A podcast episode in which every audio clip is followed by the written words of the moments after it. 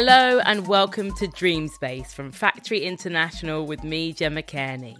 I'm a broadcaster, an art lover, a daydreamer, and I've always been a little bit obsessed with the power that our own minds have when you give them the space to run wild, when you let your imagination dream up whole worlds. In every episode of Dream Space, we're inviting a special guest to take over our imaginations, to create their ultimate dream space, transporting us to a place filled with whatever they want and encounter their ideal lineup of art, music, inspiration, and much, much more. We want to push the boundaries of what is possible and create new visions together. Asking the question, what kind of art does the world need right now? Inventing tomorrow together. There's no limit to dreams, so open your mind, get relaxed, and let's get dreaming. Today, our dreamer is poet, writer, playwright, and broadcaster Lemn Sissay. Lemn's work often centres on ideas of home, the underlying universal experiences of loss, rejection, and healing in his work have resonated with audiences across the globe and resulted in numerous accolades, including an OBE for his services to literature and charity, the PEN Pinter Prize in 2019, and a BAFTA nomination. Lemn was the official poet of the 2012 Olympics in London, but Manchester is where he made his home age 18. There he found community and has helped create it too. His poem, Hardy's Well, adorned the outside of a local pub for 30 years and became a beloved landmark in the city. And in 2015, he was appointed Chancellor of the University of Manchester for a seven year term. As well as spanning a building's facade, Lemn's work features on stage, radio, and television with subjects crossing jazz and the experiences of care leavers to his own time in foster care. In 2021, for Factory International, Lemn co curated Poet Slash Artist, a group exhibition where the lines between poetry and visual art were blurred with artists from both disciplines featured. And for MIF 23, Lemn played the voice of God in Noah's Flood, a community opera collaboration with Manchester Collective and Slung Low. This is Lemn Sissay's Dream Space.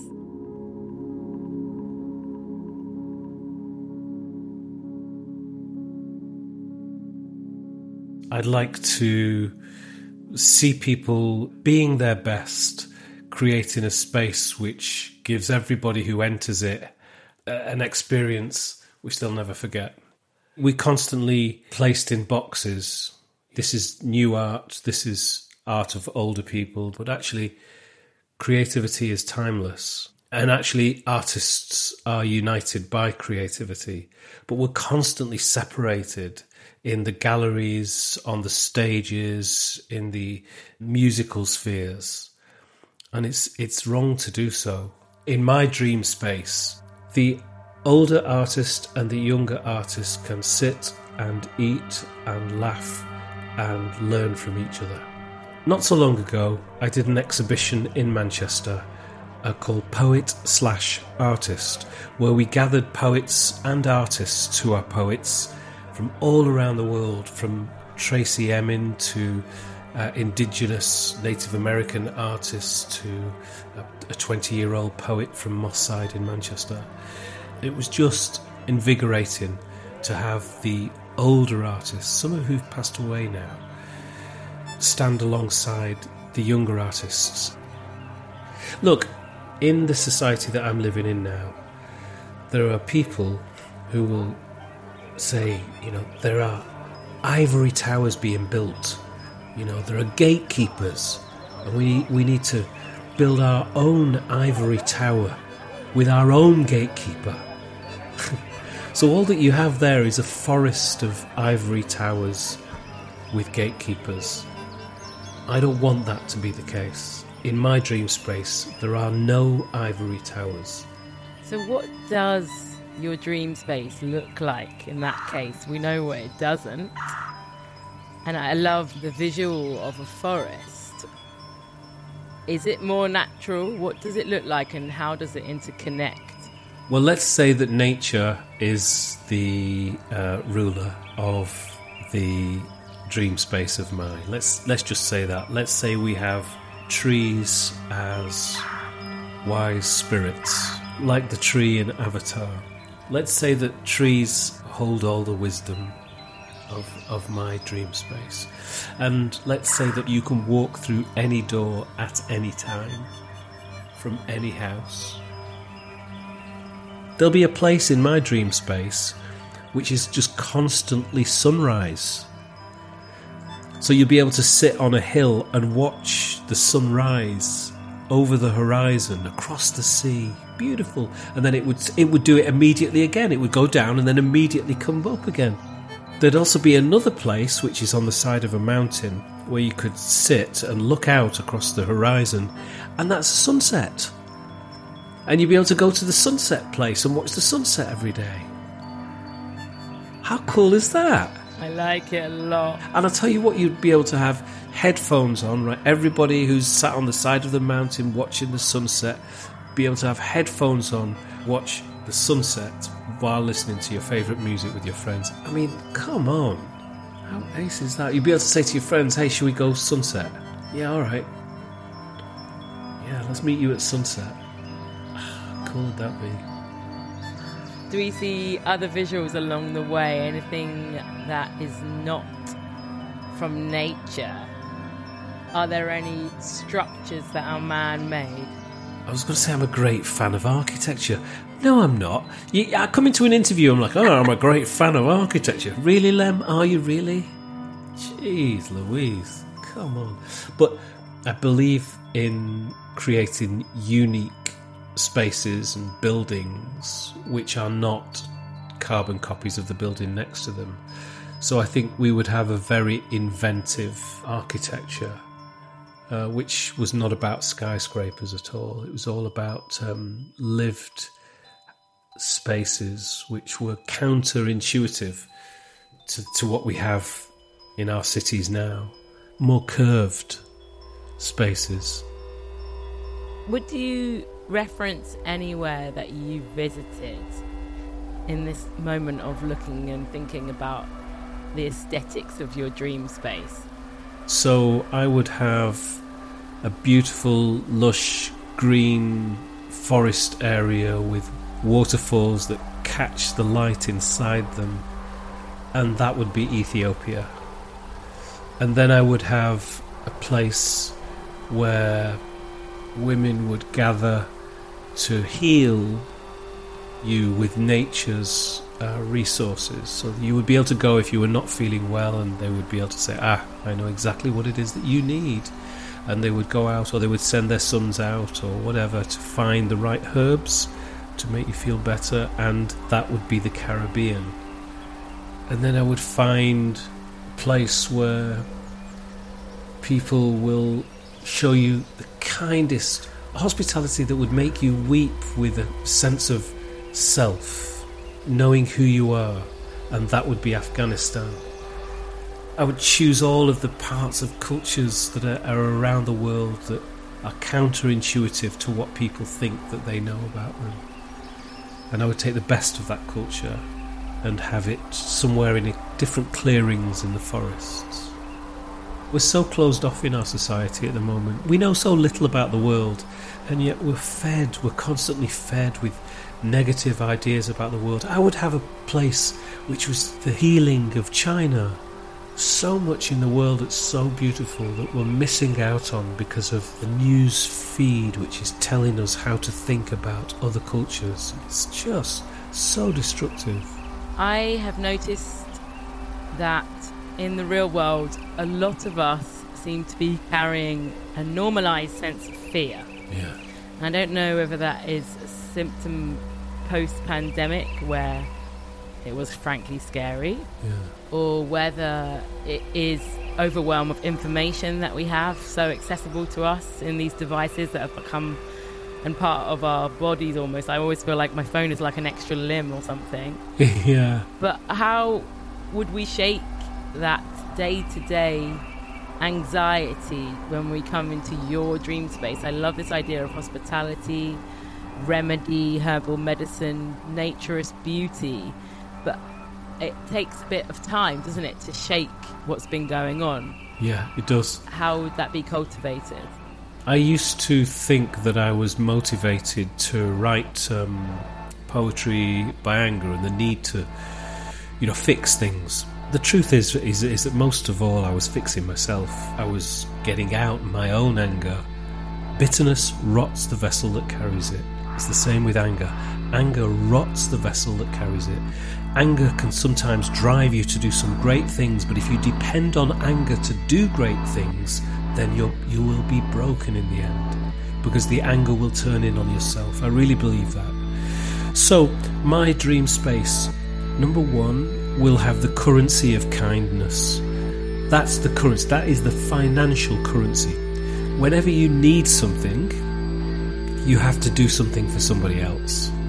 Okay, so if I need uh, a coat, then I have to give away something that's mine to somebody else. And then I may get a coat.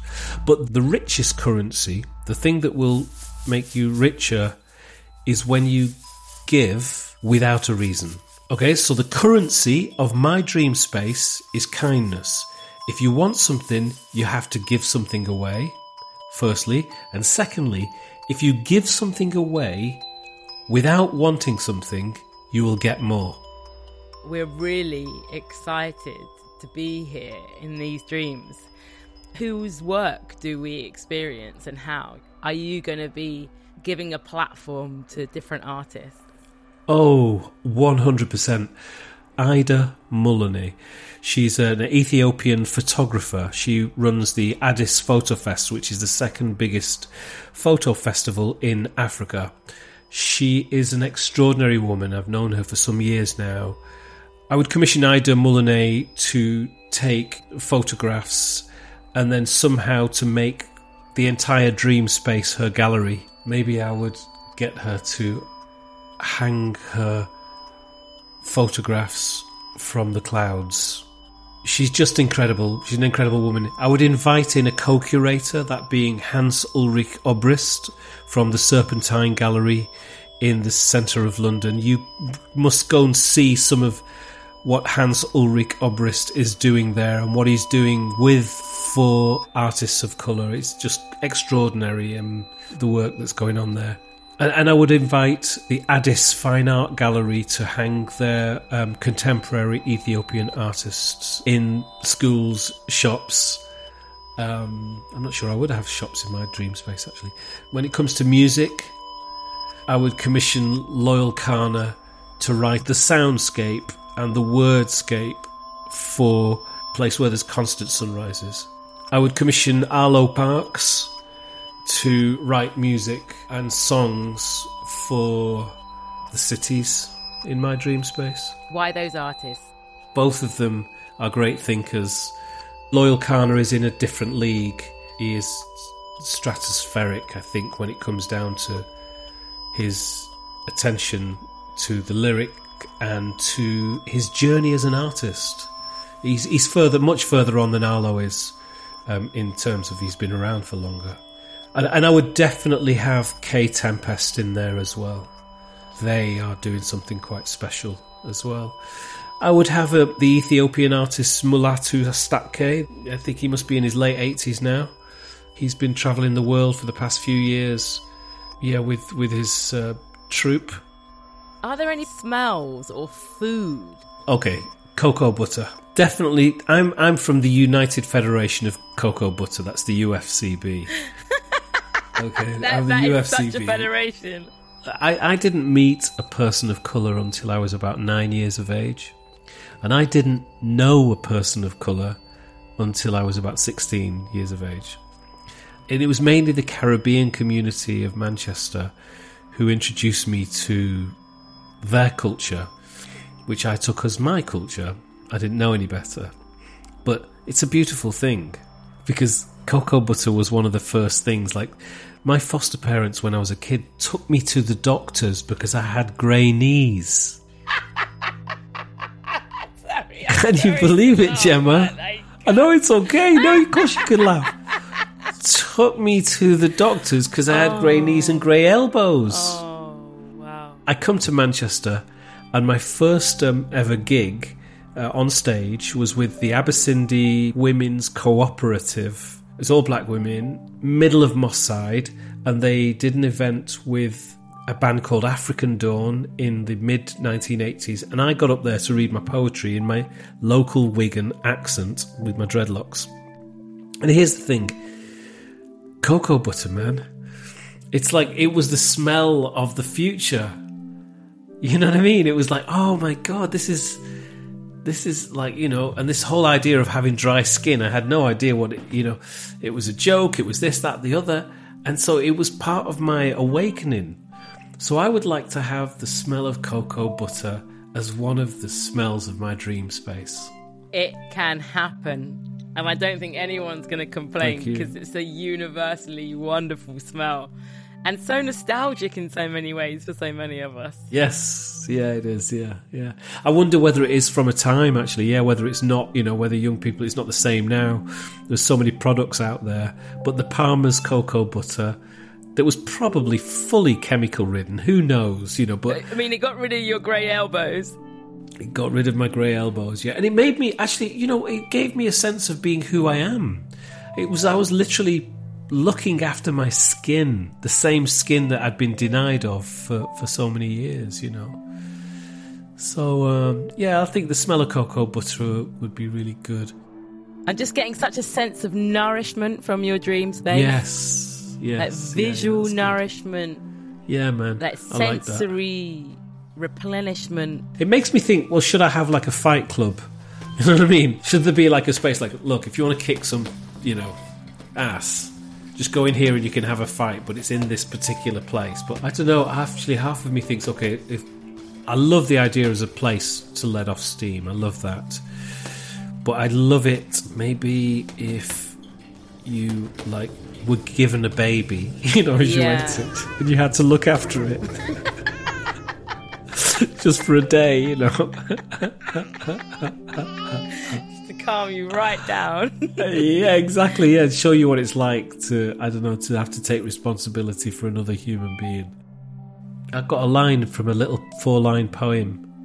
It's Night can't drive out night, only the light above.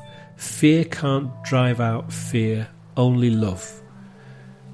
And that would be like our the mantra I think of MySpace as well. Is that one of your poems? It is, yeah. Get my own poems in there. Definitely. That's terrible. would you perform for us? In the dream space? No, no, because I I would be like a I'd like to be a curator, so I'd just like other people to be able to be their best at what they do.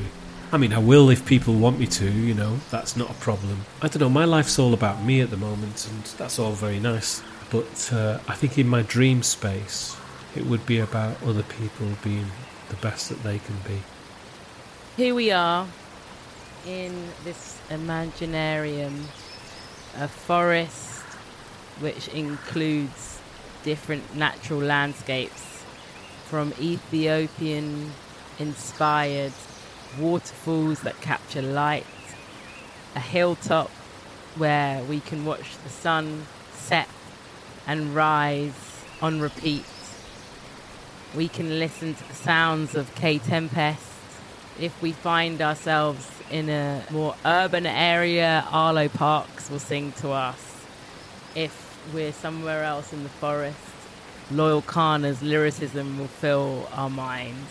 The smell is cocoa butter Oh, I like it. I like it a lot. Beautiful photographs hang from the clouds. Do we eat anything? Yeah, I mean, I, I think every culture has its best food. So we'd have dorowat and injera from Ethiopia. We'd have any kind of smoked fish from the Jewish community, or bagels, cream cheese, or salt beef uh, bagels with um, mustard biryani from Bangalore, dumplings from various parts of China. We'd have sushi. For, I mean, we just have the best of each culture's food, just at different spots around the place. People will often travel abroad and then they come back here and they'll say, "Oh, the food was wonderful." But if the food is wonderful, so are the people. And you should always say that when you come back from a country. I think it's very belittling when you say, oh, yeah, the food was great. Well, what about the people? The fact is, if the food is good, it says a lot about the people. How fused do you think art, food, souls, poetry, painting actually is? Because I am starting to see these things as one, and I know I'm not alone. You are not alone. No, Jude Kelly, who ran the South Bank Centre through some would say its best years, uh, the West Yorkshire Playhouse, who started the Battersea Art Centre, runs a, an arts company called Metal. Metal is arts activities from the kitchen, and so they'll have food where artists come just to uh, break bread with each other and talk and uh, hang out. And such a great idea. No, I think I think it's all connected, and I would say that food it's not just fuel for us to continue life, it is life in itself. Do you think there'll be a lot of us in your dream space? Or is it um, an experience that potentially meditative and, and solo? How do we feel about other physical presence? You know, I want everyone in there, so I want everyone in my dream space. Yeah, man.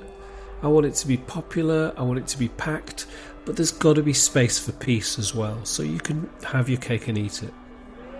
How much of the written word is weaved into your dream space?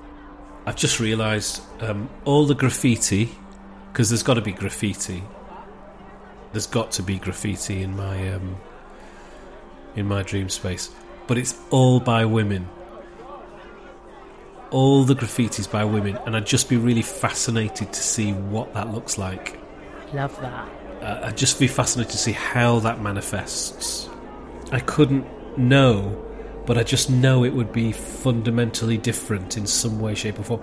Firstly, it would be like all the graffiti that's already been done, but actually, after a while, there would be talk and conversation about what it could be and where it should be and how it should be, etc.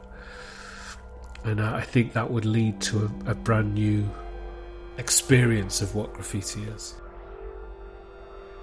Creativity is not the monopoly of artists, and that it is something which is in everybody. And in my utopia, in my dream space, each person would be able to realize their creative potential.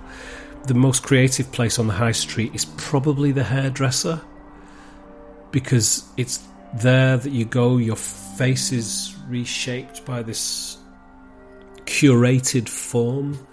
You feel both internally and externally changed when you've been to the um, hairdressers. You are vulnerable when you stand there, sit there looking into yourself in the mirror, but yet you're reformed when you leave the place. So, those are experiences that an artist would die for if you were to experience the same thing coming into an art gallery and looking at their art.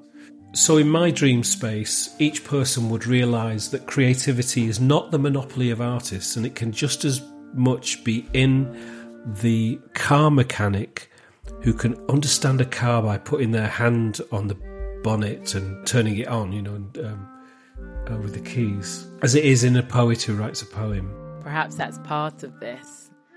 We are elevated in mind and spirit to feel worthy of creating in any way we want to. The reason that that's beautiful is because then people start to realize their own power.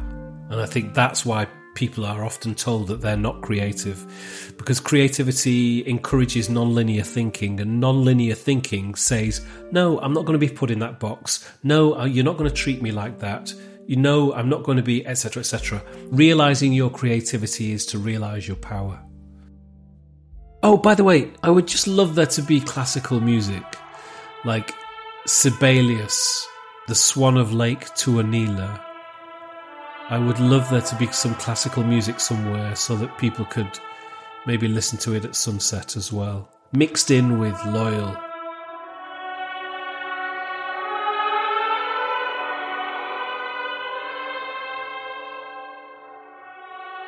Lemn, we are reaching the end of this beautiful dream. A place with no boxes, no Absolutely. particular category. Yeah. that welcomes everybody and we all find mutual power multi generationally. Oh, thank Come you on. so much. I feel powerful. That's great. Welcome to the dream space.